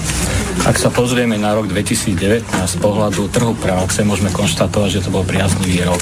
Zamestnanosť rástla, nezamestnanosť klesala a mzdy dosahovali najvyššie prírastky za posledných 10 rokov od vypuknutia krízy. Treba si však uvedomiť aj to, že v dôsledku postupného ochladzovania ekonomiky sme zaznamenali aj spomalovanie určitých trendov. Trendov rastu zamestnanosti, poklesu nezamestnanosti. Merané výberovým zisťovaním pracovných síl sme zistili, že tie prírastky zamestnanosti, ktoré sme dosahovali na začiatku roka 2019 na úrovni e, určitých percent, ktoré boli oveľa vyššie, ako boli na konci roka, tak nám indikujú to, že zamestnanosť pomaly e, rastie, ale veľmi, veľmi pomaly a čo sa týka ako budúcnosti, budúcnosti, tak e, uvidíme, akým tempom nám ekonomika určí, čo sa bude diať na trhu práce. Mhm. Ešte konkrétne, čo sa týka tých e, miest, e, ako tam s tým priemerom, kde sme sa dostali v závere 2019? Priemerná nominálna mesačná mzda zamestnancov hospodárstva Slovenskej republiky v 4. štvrť roku 2019 dosiahla úroveň 1177 eur, čo bol medziročný prírastok takmer na úrovni 7%. Ak si zoberieme číslo za celý rok 2019, tak dosiahol hodnotu hodnotu 1092 eur, čo bol ešte väčší prírastok na úrovni takmer 8%. Môžeme konštatovať, že v každom zo štvrť rokov 2019 boli prírastky veľmi vysoké, v podstate najvyššie od krízy v roku 2009. Na začiatku a na konci roka dosahovali okolo 7%, v treťom štvrť roku sa blížili k 8% a v druhom štvrť roku to bolo takmer ako 10%. Ďakujem veľmi pekne. No, tak s pánom Ivanom Chrapom to bol rozhovor o zamestnanosti. A to je jedna, ešte si to vypočujte kľudne, keď chcete, ale to je jedna vec zaujímavá, že napriek tomu, že celý ten rok 2019 sa niesol v tom, že Smer, sociálna demokracia, SNS a Mozdy teda robili určité kroky, najmä SSD, čiže Smer, sociálna demokracia k zvyšovaniu príjmov a podobne, tak voliči im to zrátali v týchto voľbách úplne neskutočne. Ak sa hovorí, že to je, ako to je, že no, nechcem to akože nevďak vládne svetom a, a podobne, pre dobrotu na žobrotu, ale ono to tak ako z ich hľadiska musí vyzerať, musia byť veľmi napálení, veľmi sklamaní a veľmi frustrovaní. Z nášho hľadiska samozrejme aj z národohospodárskeho, z môjho hľadiska bol to len skrášľovací spolok, ktorý sa snažilo nejaké tie percentá, ale keď si predstavíte, že sme od roku 2004 v Európskej únii, od roku 2009 máme e, euro v peňaženke ako svoju menu, čiže nie sme schopní nejak príliš e, skákať, čo sa týka nejakých vlastných opatrení ekonomických a tak ďalej. Ani nemáme, pretože nemáme štátny sektor priemyslu výroby, strategické podniky nie sú v našich rukách a tak ďalej. To sa aj na tej krízi, kríze teraz ukazuje a podobne. Že v podstate my sme sa mali v priebehu tých povedzme aspoň 16 rokov alebo od roku 2009 10-11 rokov dorovnať na európsku hladinu nie len s potrebnými cenami, ale aj príjmami a dôchodkami. Znamená, keď tu bolo niečo spomínané 1107 eur alebo ako priemerný zárobok. Ježiš Mariano, keď majú len dôchodcovia v susedných európskych krajinách dôchodok 1100 a 1400, Francúzi sa e, búria proti dôchodkovej reforme, kde majú nejakých 1200 či koľko minimálny, minimálny dôchodok a keď sú tie minimálne mzdy oveľa väčšie, tak čím sa my tu vlastne chceme chváliť? Čo sme toto vlastne dosiahli? To sú blbiny doslova povedané, takže hnev voličov bol oprávnený, akurát, že si zvolili 4 milionárov, ktorí, no som zvedavý, čo teda urobia. To je veľký otáznik. To ne, nepatrí sem, nie sme politologická uh, relácia, ale ekonomická. Čiže to uvidíme. A uvidíme to aj v súvislosti s tým, čo všetko sa deje. Koronavírus poriadne podrazí nohy ekonomiky, už sme to počuli, takisto v podstate mzdový vývoj bude podrazený, e, kríza ekonomická, odbytová, teraz už v tejto chvíli distribučná a tak ďalej. Takže to je všetko vo hviezdach, ako sa to bude diať. A na to sme si zvolili vládu, ktorá síce nie je ultraliberálna, ale je pravicová. A pravicová vláda rozhodne sa nebude zastávať práve ľudu slovenského. To by možno ľudová vláda, nechcem hovoriť, ale naozaj nie pravicová vláda s týmito štyrmi exponentmi, ktorí ju budú tvoriť. No a aby som to teda nejak tak ešte uzavrel smerom k tomu, stále mi vrta v hlave, ako je to s tým ubezpečovaním zväzov priemyslu, že do 10% ubytku zamestnancov ešte dokážu zvládnuť. Čo potom bude znamenať 11%? Že čo? Budú zatvárať prevádzky. A keď budú zatvárať prevádzky, tak nebudú chcieť platiť pracovníkov. Takže budú prepušťať. A keď budú prepušťať, tak nastane naozaj tá situácia, že nezamestnanosť prudko začne rásť. A keď budú prepušťať v automobilovom priemysle, tak to postihne celý sektor automotív, čo je najsilnejší na Slovensku. A tak ďalej. Čiže to budú veľmi ťažké situácie, a v podstate, ako som zvedavý, jak to zvládnu títo naši štyria milionári rytieri, to bude veľmi. No ale sú to aj iné hrozby. Hovorili sme teraz o kríze ekonomickej, ktorá pravdepodobne rastie a už to tu bubla. Je tu ešte jedna kríza. Na to si pustíme ďalší zvuk, keď dovolíte. Vážení občania, väčšina Slovenska v súčasnosti sleduje, ako si nová vláda delí kresla. Mňa však desí, s akou doslova lahostajnosťou mnohé médiá, ale aj ľudia ignorujú obrovskú imigračnú krízu, ktorej Európa čelí. Ja ako poslanec Európskeho parlamentu túto krízu veľmi pozorne sledujem, pretože ak budú hranice Južnej Európy, hranice Grécka prelomené a tie státisíce imigrantov sa dovolia aj sem na Slovensko, tak aj Slovensko bude čeliť kríze naozaj nevýdaných rozmerov. Takže toto nám hovorí poslanec e, v Europarlamente za ľudovú stranu naše Slovensko, pán Uhrik. Pokračujeme ďalej. 29. februára, v deň konania parlamentných volieb, sa situácia dramaticky zhoršila. Turecká vláda otvorila hranice pre 3,5 milióna migrantov, ktorých zadržiavala na svojom území. Po tisíckach ich preváža na hranice Európy autobusmi, ktoré im sama platí. Podľa posledných informácií ženie turecká policia 130 tisíc imigrantov k hraniciam Európskej únie. Chce ich použiť ako baranidlo na prejazdanie hraníc Európy. Za nimi rozostavila tisíc ťažko zbrojených policajtov, aby im zabranila vrátiť sa naspäť. Evidentne sa jedná o vysoko organizovanú záležitosť. V učiteľskom tábore Mória dostali všetci imigranti SMS-ku ktorej sa píše, citujem, hranice sú otvorené, v prístave Militen čaká loď, ktorá vás prevezie na grécku pevninu. turecký prezident v čase konania parlamentných volieb na Slovensku skutočne vyhlásil, že Európska únia údajne nedodržiava vzájomnú dohodu z roku 2016, podľa ktorej sa Brusel zaviazal vyplatiť Turecku doslova výpalné vo výške 6 miliard eur, z ktorých doposiaľ bolo údajne vyplatených len 3,7 miliardy eur. V tejto súvislosti vám dávam do pozornosti aj list môjho dobrého kolegu europoslanca z Grécka, pána Lagasa Joannisa, ktorý popisuje, ako tá imigračná kríza naozaj vyzerá. Že ľudia, ktorí sa valia do Európy, nie sú žiadni utečenci utekajúci pred vojnou, ale práve naopak obyčajní ekonomickí migranti, ktorí sa chcú dostať do Európy kvôli lepším ekonomickým podmienkam. Upozorňuje takisto na to, ako Angela Merkelová teraz mlčí, pretože si je vedomá, že v Nemecku sa nachádza už viac ako 7 miliónová turecká komunita a preto si nemôže proti Turkom dovoliť povedať nič negatívne alebo nič zlé. Južná európska hranica jednoducho volá o pomoc. Aj preto som spolu so 41 ďalšími kolegami europoslancami podpísal a poslal výzvu Európskej komisii, kde ich žiadame, aby Európa konečne začala tento problém riešiť, aby urobila všetko pre zaistenie bezpečnosti južných gréckých hraníc. A to vrátanie vyčlenenia značných finančných prostriedkov, ktoré sme ako europoslanci ochotní schváliť na pomoc Grécku. Európska komisia síce už vyčlenila na pomoc Grécku 700 miliónov eur. Ja sa však obávam, že v zmysle slov pána predsedu Európskeho parlamentu o potrebe spoločnej európskej imigračnej politiky a konštruktívnej spolupráce s cieľom nájsť riešenie spravodlivého rozdelenia imigrantov. Tieto peniaze poslúžia práve na, na zlepšenie komfortu v imigračných táboroch. Takto to dopadnúť nemôže. Tie peniaze musia smerovať na zabezpečenie európskych hraníc, na to, aby ilegálni imigranti dostali jasnú odpoveď a jasnú informáciu o tom, že európske hranice sú pre nelegálnu imigráciu zatvorené.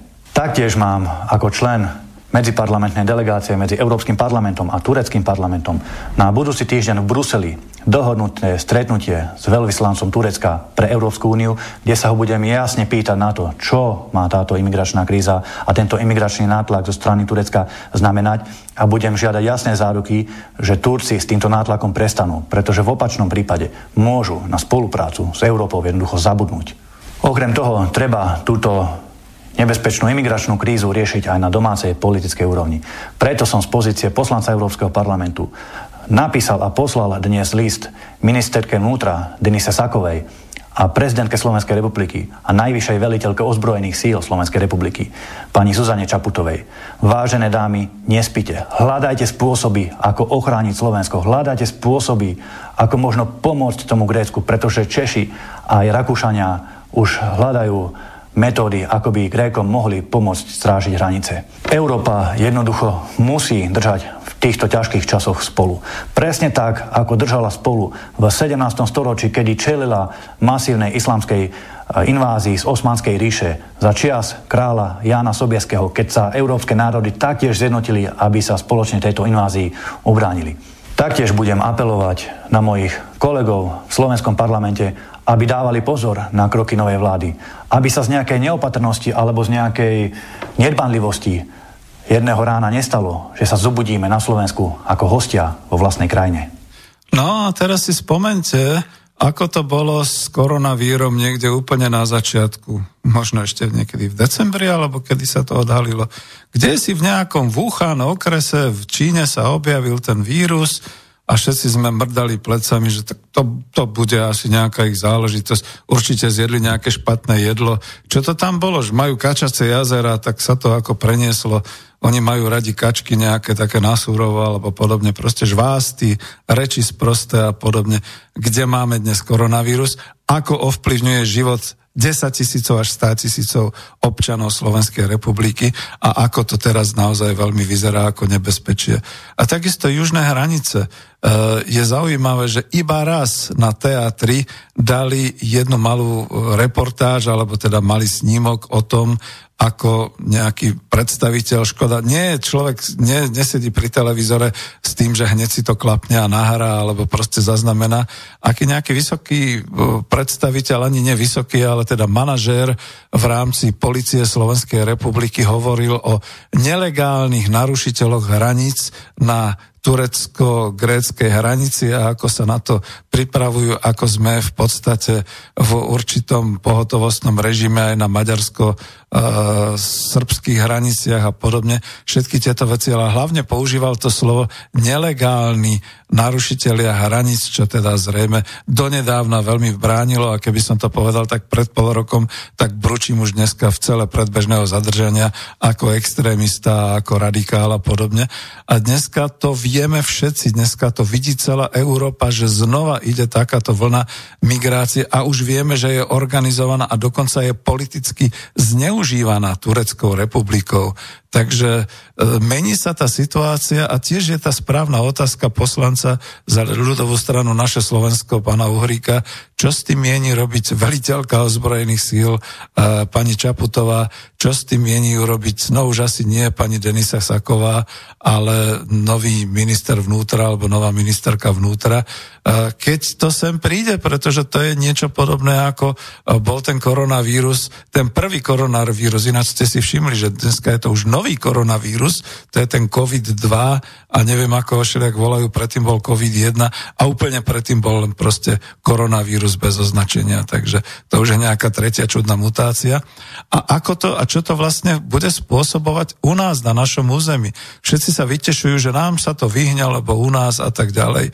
Stačí to, čo bolo v Maďarsku, prečo Maďarsku urobilo naozaj tie ostrahy na hraniciach a zaviedlo tie ploty a podobné veci pretože manželka vie po maďarsky, tak sme to pozerali v maďarských televíziách a myslím, že všetci maďarsky hovoriaci spoluobčania na Slovensku vedia, o čom to tam bolo, že jednoducho tie hordy išli polia, nepolia, cesty, necesty, čo im prišlo do cesty ako kobylky, skutočne likvidovali, možno len ničili, možno ani nie, že stravovali sa, že brali zo zeme úrodu a podobne, usidlovali sa v opustených domoch, Viete, tých domov je aj u nás na Slovensku dosť všelijakých takýchto opustených a podobne. A vieme, čo to bolo v tej najväčšej krízovej situácii v Maďarsku, v Budapešti, na na vlakových nádražiach, kde sa teda zrocovali, zhromažďovali. Nie len nehygiena, nie len nebezpečenstvo, ale skutočne všetko takéto poburujúce, pohoršujúce pre verejnosť, čo sa dialo. A kde máme záruku, že to nepôjde aj cez Slovensko? Alebo že teda určitá časa neodkloní ako pri stiahovaní národov a ne, nepoberú sa ako cez naše územie smerom tam ešte východnejšie do vyspelejších krajín ako sme my, Estonsko, Pobalsko, Helsinky, Fínsko a tak ďalej. Však akože my im stojíme v ceste, takže cez nás sa pôjde, keď už to pôjde takto, keď už takým spôsobom. Čiže to varovanie je znova a znova je to cvičenie civilnej obrany, ako sme pripravení. Moja otázka znie, ak nie sme pripravení ani na to pomáhať bezdomovcov, ak nie, už 30 rokov sa nevieme uh, nejako vysporiadať a dohodnúť s Eh, obyvateľstvom neprispôsobového občianského, neviem ako to nazvať, charakteru, eh, ktorí teda skutočne eh, robia problémy svojim susedom, svojim obyvateľom, občanom Slovenskej republiky. Ako mienime potom vlastne brať ohľad na to, čo sa bude diať, keď tu tie davy ľudí budú prechádzať. A my teraz pred koronavírom čistíme v električkách kľúčky a, a toalety a podobne. A teraz si predstavte, že tie davy nebudú nikým e, kontrolované, nebude im týpané na hraniciach žiadnymi e, tými digiteplomermi, nebudeme vedieť, aké vírusy oni pr- e, prinášajú, čo pochytajú, komu čo nadýchajú, ako sa budú správať, keď už len iba toto a ako sa budú správať v noci, keď objavia povedzme prázdny byt alebo prázdne domy niekde e, na slovenskom vidieku alebo povedzme nejaký ten prázdny dom. Ono je ich tu aj v Bratislave veľmi veľa tých prázdnych domov, kde by sa mohli usídliť pred dažďom a podobne. Takže toto všetko, toto je apel, že nás e, momentálne cvičenie civilnej obrany zastihlo pri koronavíre, ale sú tu ešte ďalší dvaja jazdci apokalipsy, ako sa hovorí. Je to ekonomická kríza, ktorá určite príde a je tu imigrantská kríza, ktorá je zatiaľ ešte ďaleko, ešte stále ju nevnímame, okrem týchto hlasov a okrem týchto názorov, chvala Bohu, že už máme dobre zastúpenie v Európskom parlamente. A čo bude ďalej, to nikto nevie. Takže ešte nekončíme, ale dáme si pred záverom takúto pesničku. Kedy si dávno Led Zeppelin spieval o imigrantskom songu, tak si to dáme, ale je to veľmi tvrdá melódia.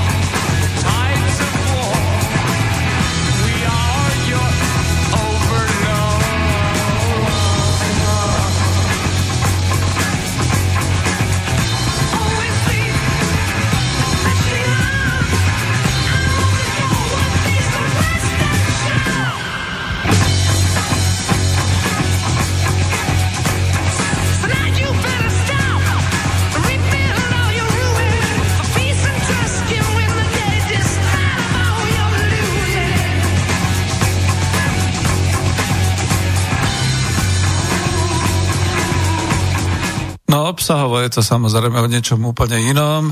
Roková skupina Led Zeppelin v roku 1973 rozhodne nemohla vedieť o nejakej našej imigračnej kríze a podobných veciach, ale ja to dávam do pozornosti a som si vedomý, že som extrémista a radikál pre mnohých ľudí, ale pozrite sa, čo sa deje a pozrite sa, porovnajte to povedzme so situáciou spred dvoch rokov, spred troch rokov, s celým tým slniečkárským vítaním a s celým tým šťastím, že na nás svieti slniečko, máme sa už najlepšie, ako sme sa mali. Nikdy sme sa tak dobre nemali, ako doteraz a nikto v podstate nevnímal tú skutočnú hospodárskú a sociálnu realitu, aj to okolie, v čom sa nachádzame.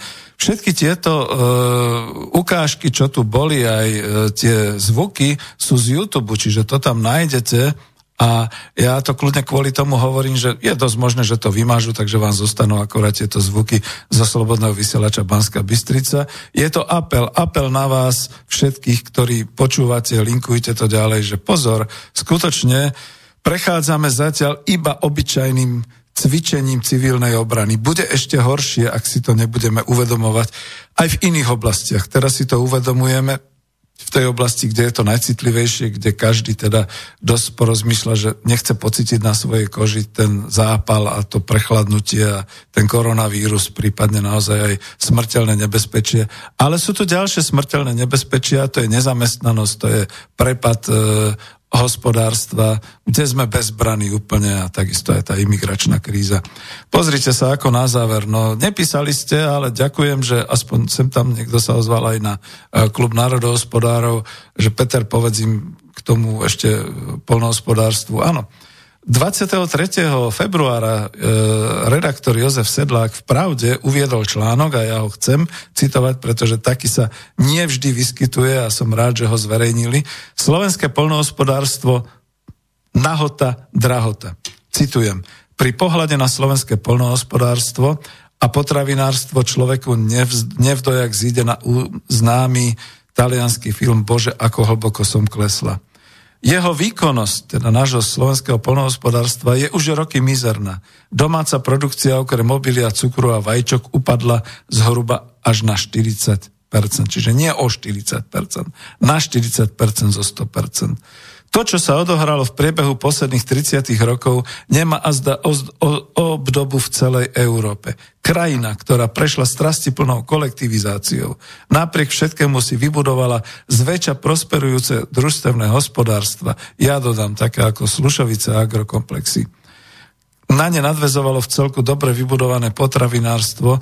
Ak po niečom rozhľadení polnohospodári a potravinári v roku 1990 túžili, tak to určite nebolo rozbijanie funkčných štruktúr, ale za kľúčové považovali modernizáciu závodov a družstiev. Túžba odčiniť krivdy kolektivizácie cez reštitúcie pôdy, majetku a transformáciu IRD na družstva podielníkov dopadla katastrofálne. Družstva sa najprv začali rozpadávať, na menšie celky, potom prešli etapou skupovania majetkových podielov, napokon starnúci vlastníci začali predávať pôvodné družstevné podiely e, cudzím, teraz mi to ušlo, o polnohospodárstve e, a potravinárstve takmer nepočuť. Sú opäť, ako už mnohokrát, na periférii záujmu. Chýba poctivá analýza, čím vlastne krajina, ktorá si hovorí, že je vidiecka, disponuje. No a to je to, tu musím naozaj dokumentovať, o čo ide aj v tomto cvičení civilnej obrany. My zistujeme, že nič nemáme. My zistujeme, že keď nám e, globálne predajné siete Kaufland, Lidl, Tesco, e, Bila a podobne nedodajú, tak sme hľadujúcim národom. Doslova hľadujúcim. A budem pokračovať. Len na Slovensku, v Česku a bývalej NDR prežila tzv. veľkovýroba okrem výnimiek ale už nie družstevná. Z mnohých malých farmárov sa vyprofilovali v podstate veľkí polnohospodári, ako to, že podniky, výhodou ktorých je plocha a využívanie supermoderných strojov, nedokážu uživiť krajinu. Prečo sa väčšinou sústredili na obilniny, oleniny a kukuricu? Ja tu končím, pretože naozaj to je dlhý článok a bol to zase apel. Prečo? No pretože kšeft pretože lepšie sa im robí nejaký export, ktorý majú čistá ruka, ako by pomáhali e, celkovo štátu zabezpečovať distribúciu, výrobu, vývoj, zásobovanie, zamestnávanie. To všetko vlastne zostalo bokom, pretože nové vlády sa o takýchto veciach zaujímať nebudú. No a te, keďže končíme, tak poviem iba toľko. Ľudia, spamätajte sa, naozaj to hovoria národohospodári a ekonomovia, pretože toto bolo ešte len cvičenie civilnej obrany. Čo bude ďalej, nechcite radšej vedieť. Táto relácia vznikla za podpory dobrovoľných príspevkov našich poslucháčov. I ty sa k ním môžeš pridať. Viac informácií nájdeš na www.slobodnyvysielac.sk Ďakujeme.